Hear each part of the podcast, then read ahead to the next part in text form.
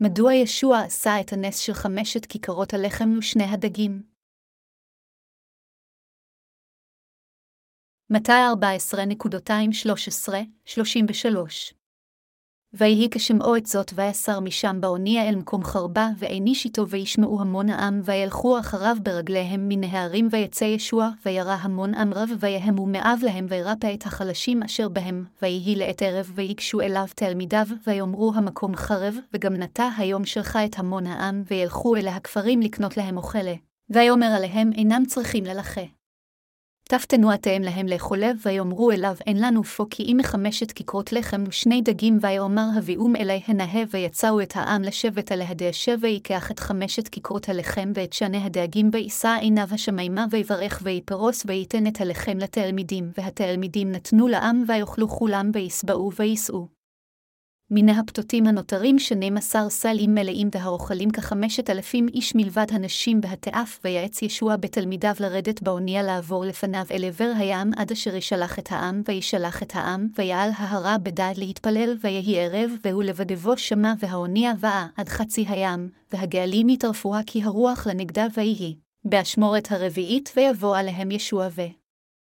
הוא מהלך על פני הים, והתלמידים ראו אותו מהלך על פני הים, ויבהלו, ויאמרו מראה הרוח הוא, ויצעקו מפחדי, וימהר ישוע, וידבר עליהם לאמור חזקו כי יעני הוא אל תיראו, ויען פטרוס, ויאמר אליו אם אתה הוא אדוני צוהנה, ואבוא אליך עלי המים, ויאמר בו, וירד פטרוס מן האונייה, ויהלך. על פני המים לבוא אל ישוע ויהי כי ראותו את הרוח כי חזקה, היא וירא ויחל בואה ויצעק ויאמר אדוני הושיעני וימהר ישוע וישלח את ידו ויחזק בו ויאמר אליו קטון אמונה מהלכה כי חלק ליבך הם עלו אל האונייה והרוח שכחה ואנשי האונייה ניגשו וישתחוו לו ויאמרו אבל בן אלוהים התאה. כאשר ישוע היה על פני האדמה הזו, הוא התפלל לעתים קרובות. זאת משום שגם אדוננו היה בשר ודם. אף על פי שישוע המשיח הוא בסודו של דבר אלוהים עצמו, הוא התגלם כבשר ודם כדי להושיע את כל חוטאי העולם מכל חטאיהם. במילים אחרות, הוא היה צריך לבוא בגוף אדם כדי להגשים את רצונו של אלוהים האב. לאחר שהגיע לארץ זו, היה עליו להתאבל, להצלב, לשפוך את דמו, למות על הצלב ולקום מן המתים. בזמן שישוע המשיח היה על פני האדמה הזו, הוא היה צריך להתאבל על ידי יוחנן המטביל כדי למלא אחר רצון האלוהים ולמלא את צדקת האב. הוא יכול היה למלא את צדקתו של אלוהים על ידי ציות לרצון האב שהיה מבחינתו לקבל את הטבילה מיוחנן המטביל. אם ישוע לא היה נטבל על ידי יוחנן המטביל, הוא גם לא היה נושא על כתפיו את חטאי העולם וגם הוא לא היה שופך את דמו שנצלב על הצלב. כדי לגאול את החוטאים מחטאיהם, היה זה הכרחי לחלוטין שישוע יוטבל על ידי יוחנן המטביל ובכך ייקח על עצמו את חטאי אנשי העולם אחת ולתמיד. הוא נולד בעולם הזה כבשר ודם, כדי שישוע המשיח יעשה את כל אלה, להתאבל, למות על הצלב ולקום מן המתים, כל זה כדי ללכת בעקבות רצונו של אלוהים האב, הוא התמודד עם קשיים מייסרים רבים בראשו, וזו הסיבה מדוע לישוע הייתה עוד סיבה להתפלל לאלוהים האב לעזרתו. מכיוון שישוע אלוהינו הוא צדיק, הוא היה צריך להיוולד על האדמה הזו כשהוא מתגלם בגוף אדם. כדי לקחת על עצמו את חטאי האנושות, ישוע היה צריך להתאבל על ידי יוחנן המטביל. הוא נאלץ לוותר על גופו על הצלב כדי לשלם בדמו את שכרם של כל חטאינו, שהרי כל הרשעת החטאים מסתיימת רק כאשר היא משולמת כראוי. כאן עלינו להבין בבירור שישוע היה צריך לסבול מאוד כדי למלא את כל הצדקה ושייסוריו היו מעבר לכל דמיון. כאשר אנו מסתכלים על אנושיותו של ישוע, אנו יכולים לראות שהוא היה שברירי מאוד. מדוע ישוע הלך למקום שומם כששמע שיוחנן המטביל נערף למוות?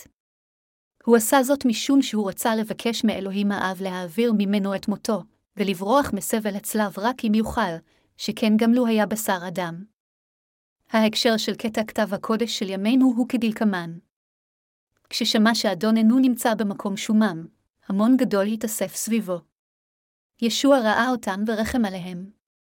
באותו זמן, תלמידיו של ישוע באו אליו ואמרו, שלחה את המון העם וילכו אל הכפרים לקנות להם אוכל, אך ישוע אמר לתלמידיו, אינם צריכים ללחת תנועתיהם להם לאכול, אך כל מה שהיה לתלמידים באותה תקופה היה רק חמש כיכרות לחם ושני דגים, כמות שהספיקה רק לארוחת צהריים של אדם אחד. לאחר מכן ישוע אמר לתלמידיו להביא את שני הדגים ואת חמש כיכרות הלחם, ואז הוא ברך עליהם. אף על פי שכל מה שהתלמידים הביאו לישוע היה רק חמש כיכרות לחם ושני דגים, כאשר ישוע ברך עליהם, הם התרבו עד כדי כך שהם היו די והותר כדי להאכיל יותר מחמשת אלפים איש. לפני שישוע ברך עליהם, ארוחת הצהריים הזו הספיקה לאדם אחד בלבד. אך מכיוון שאדון אינו ברך את כמות המזון הקטנה הזו, אין ספור אנשים הואכלו ועדיין נשארו להם שאריות. התנ"ך כותב שהיו יותר מחמשת אלפים גברים, מלבד נשים וילדים, שאכלו את האוכל הזה. נס זה מראה לנו שישוע הוא בן האלוהים ושהוא אלוהים בעצמו עבורנו. אלמלא ישוע היה בן האלוהים והאל האמיתי, הוא לעולם לא היה יכול לחולל נס כה מדהים. אנו יכולים למצוא בבראשית אחת וביוחנן אחת שישוע עצמו ברא את היקום בהתחלה עם דברו. כל דבר ביקום הזה נברא בדיוק על פי האופן שבו ישוע אמר את דברו. ישוע היה מסוגל להאכיל יותר מחמשת אלפים בני אדם בשדה נטוש עם קופסת אוכל אחת משום שהוא היה אלוהים עצמו. זה לעולם לא היה אפשרי אם הוא לא היה אכן בן האלוהים. כיצד אם כן, תלמידיו שראו את הנס הזה היו יכולים שלא ללכת אחריו? אם הייתם שם, כולכם גם כן הייתם הולכים אחריו. כאשר ישוע ברך על חמשת כיכרות הלחם ושני הדגים, חתך אותם ונתן אותם לתלמידים, הם היו די והותר על מנת שכולם יאכלו ויתמלאו. אירוע זה ביטא את התכונה האלוהית של ישבע.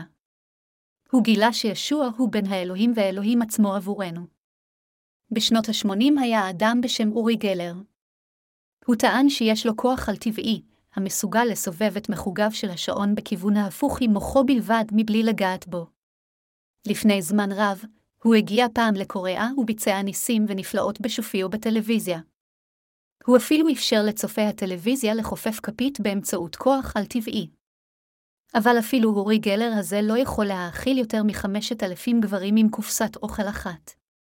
למעשה, ג'יימס רנדי, שנודע בעיקר כחוקר הבלתי נלאה ביותר בעולם וכמדביר של טענות על-טבעיות ופסאודו-מדעיות, טען מאוחר יותר כי חשף את הטריקים המלוכלכים של אורי גלר.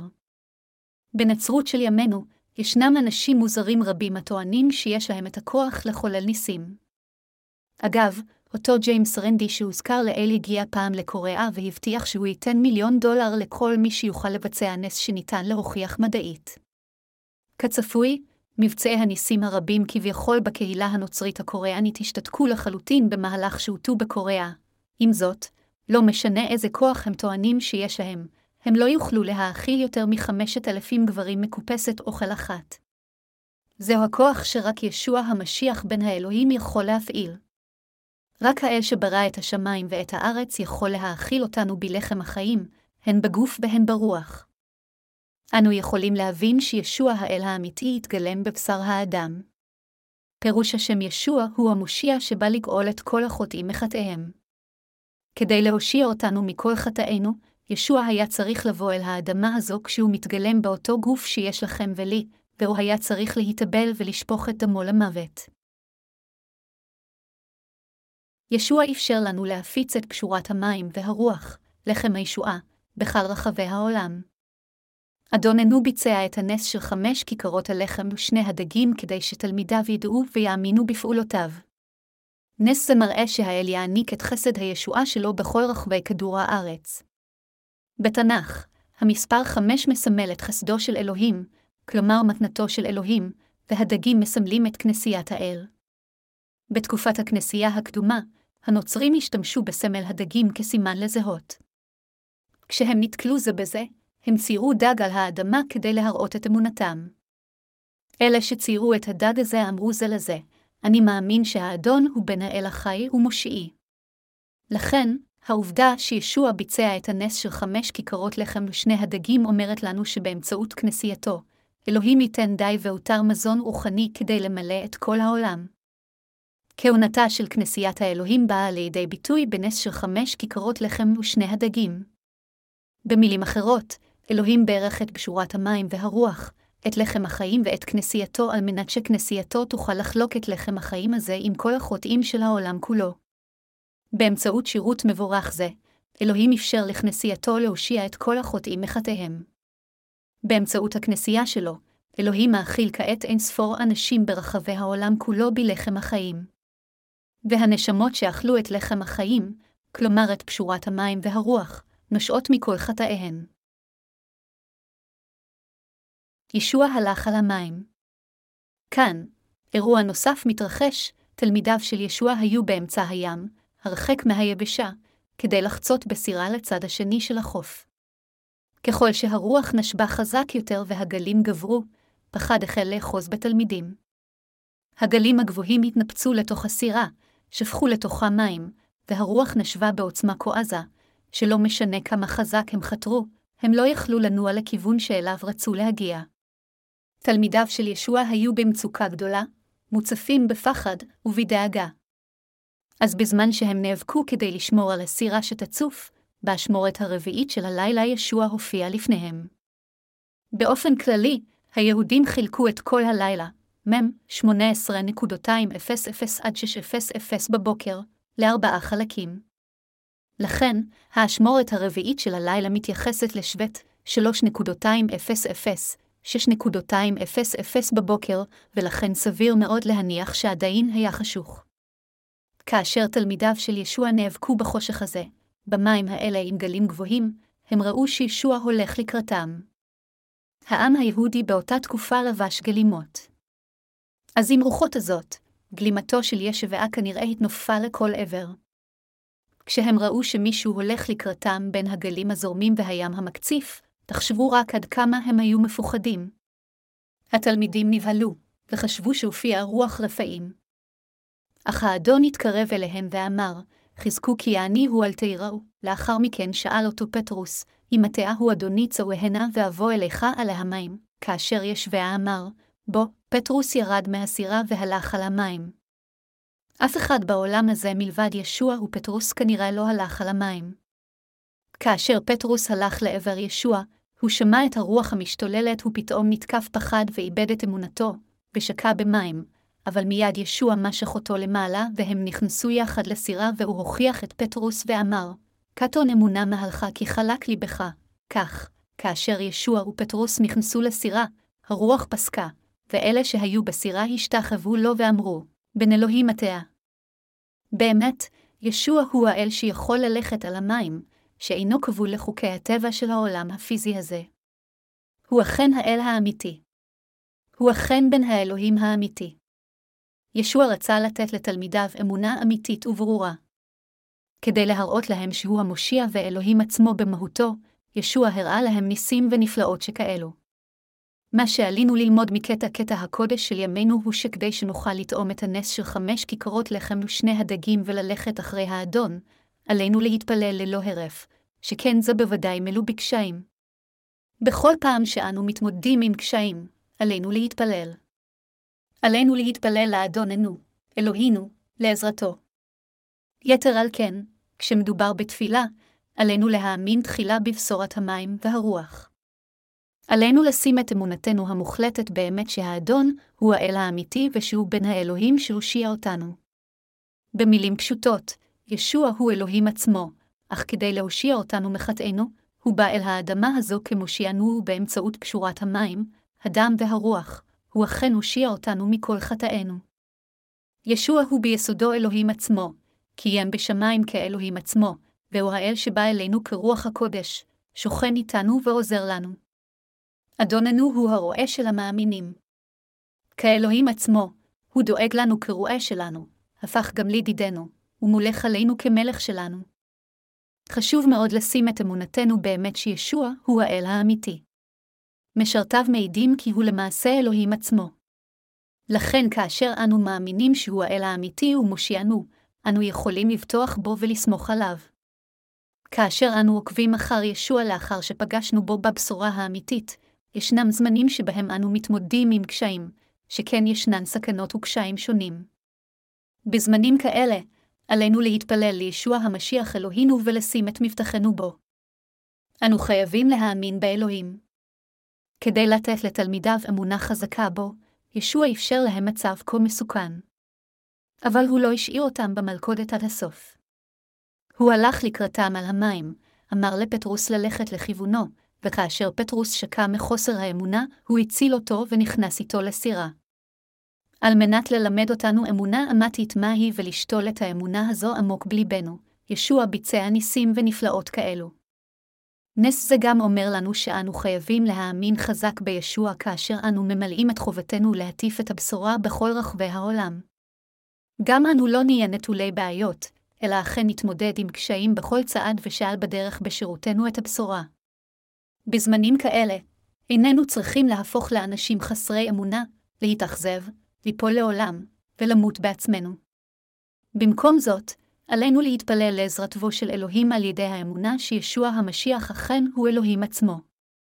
על ידי כך, נוכל לפתור את בעיותינו ובאמת לרצות את האדון עם אמונתנו. אמונה כזו חיונית לכל אחד מאיתנו שמוכן לשרת את הבשורה עד ליום שבו יבוא אדוננו.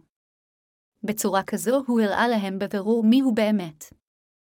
כאשר פטרוס חווה אירוע כה נפלא, הוא יכול היה מאוחר יותר להתוודות, עתה הוא המשיח בין אלוהים חיים, מתי 16 ו-16 דקות. גם אנו צריכים להתוודות על אמונתנו בו, באמת אתה אלוהים. ואתה המושיע שבא כבן האלוהים כדי לגאול את חוטאי העולם הזה מכל חטאיהם ועוונותיהם. אתה אלוהי הישועה. אף על פי שבת כי בשר ודם כדי להושיע אותנו, בסודו של דבר, אתם אלוהים עצמו.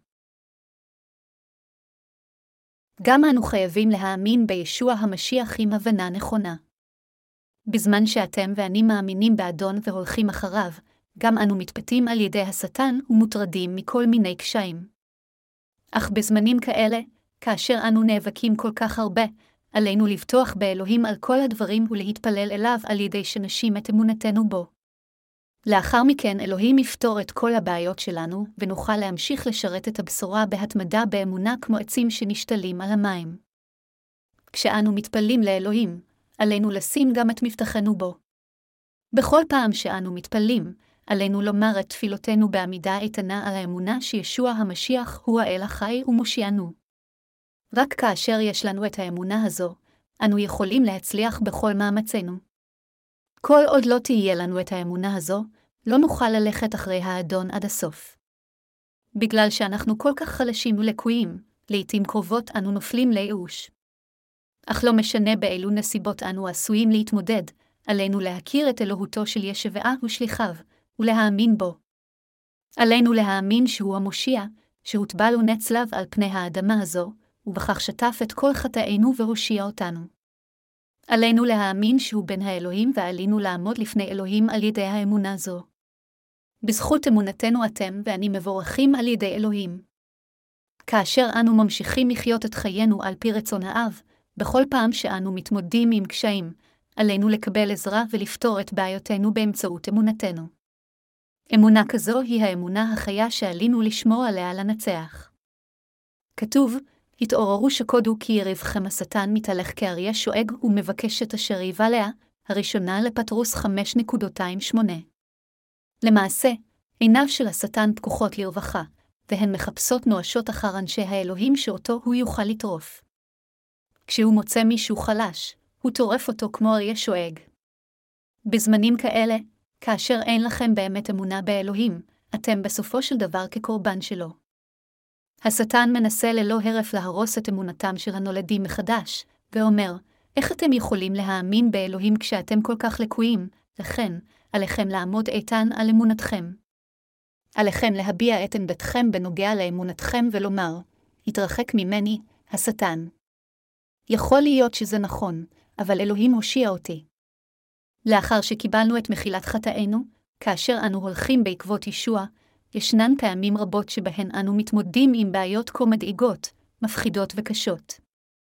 בכל פעם שאנו עומדים מולם, עלינו להתפלל לאלוהים ביתר שאת, מתוך אמונה שישוע המשיח הוא אלוהים עצמו ועל ידי אמונה זו, עלינו לבקש את עזרתו. אם תהיה לנו אמונה, בוודאי נחבב את ידיו המסייעות של אלוהים.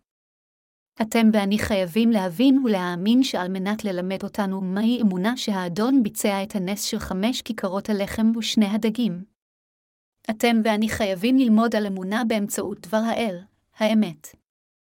איננו יכולים להרשות לעצמנו להיות ללא אמונה, לא כדי להיוושע ולא כדי לשרת את הבשורה. עלינו להאמין בדבר האל. אנו גם חייבים להאמין שהכל יתגשם על פי דבר האל. התנ"ך, דבר האל הכתוב, הוא האמת. בזמן האחרון הראש שלי הרגיש כבד ותהיתי למה. פתאום עלה בדעתי שזה בגלל שעבדתי עם מישהי שלא נולדה מחדש, ושזו הסיבה שהלכתי שולל על ידי דבר חסר ערך. הצרות שלי איתה היו הגורם לכאב הראש שלי. לכן, כאשר ניתחתי את כל הגורמים לצרות האלו, הגעתי למסקנה ששורש הבעיה היה משום שהייתי שותף ועבדתי עם מישהו שלא נולד מחדש. התנ"ך אומר, אל תהיו משכים בעולי מחסרי אמונה כי איזו חברה לצדקה היא מהעבולה, ומהלאור את החשך, השנית אל הקורנטיים שש וארבע עשרה דקות. זו האמת, זה היה מכיוון שהתעלמתי מכך ולכן נתקלתי בבעיות האלה. כאשר אנו עובדים עם מישהו שבאמת נולד מחדש, אלוהים עוזר לנו, ולכן אם אנו מתפללים לאלוהים שיעזור לנו, הכל מסתדר מצוין בעזרתו גם אם איננו יודעים דבר. אבל הניסיון לעבוד עם מישהו שלא קיבל את מחילת החטא הוא כל כך מייסר. אכן, אנו הצדיקים לא צריכים לעבוד עם מי שלא נולד מחדש. אנו יכולים למצוא לקח נוסף מהתנ"ך, כאשר ישראל חולקה לשתי ממלכות, מצפון ומדרום, אחד ממלכי הממלכה הדרומית כרת ברית עם מלך הממלכה הצפונית וניהל מלחמה נגד אומה אחרת ופלש אליה. אמונתה של הממלכה הצפונית הושחתה מלכתחילה, שכן המלך הראשון שלה ירבה מכין שני עגלי זהב כאלים של העם ושינה את שיטת ההקרבה. לכן, הברית בין שתי הממלכות נוצרה מתוך הפקרות. זו הסיבה שרבים מבני עמם נהרגו והתמודדו עם כל כך הרבה סבל. עלינו להכר ראש בדבר האל. במקום זאת, עלינו לחשוש מדברו. דרך הניסיון האחרון שלי, הבנתי שוב באופן עמוק עוד יותר שדבר האל הוא אמת, והיה לי לב שחזר בתשובה על מעשיי הרעים. התפללתי לאלוהים שלא יעמיד אותי שוב בפני פיתוי כזה. אני מקווה שגם לכם תהיה אותה אמונה באלוהים ובדברו. מיהו ישוע? הוא בן האלוהים ומושיענו. הוא אדון החיים שברא את היקום ואותנו, ומחל על כל חטאינו עם בשורת האמת של המים והרוח. כשאתם הולכים אחרי האדון, עליכם גם לשים את מבטחכם באמת בעל האמיתי הזה ישוע. אתה המשיח, בן האלוהים החי.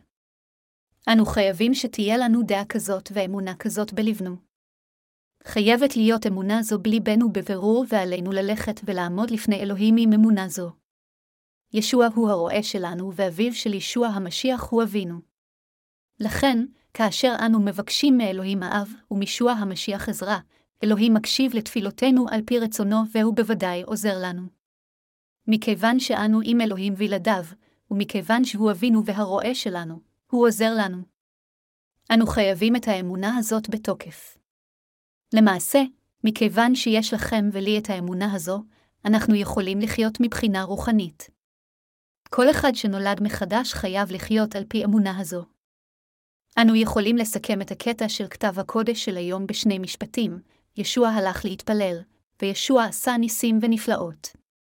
במילים אחרות, הקטע מראה לנו את האמת של ישוע במהותו יש אנושיות ואלוהות. כאשר אנו רואים שישוע היה גם אנושי וגם אלוהי, עלינו להאמין מאוד באמת שלמרות שהוא אלוהים עצמו, הוא גם השש של אלוהים שבא בגוף אדם כמו שיאנו. עלינו לבטוח בו כאל הכל יכול ולחיות על פי אמונה כזו.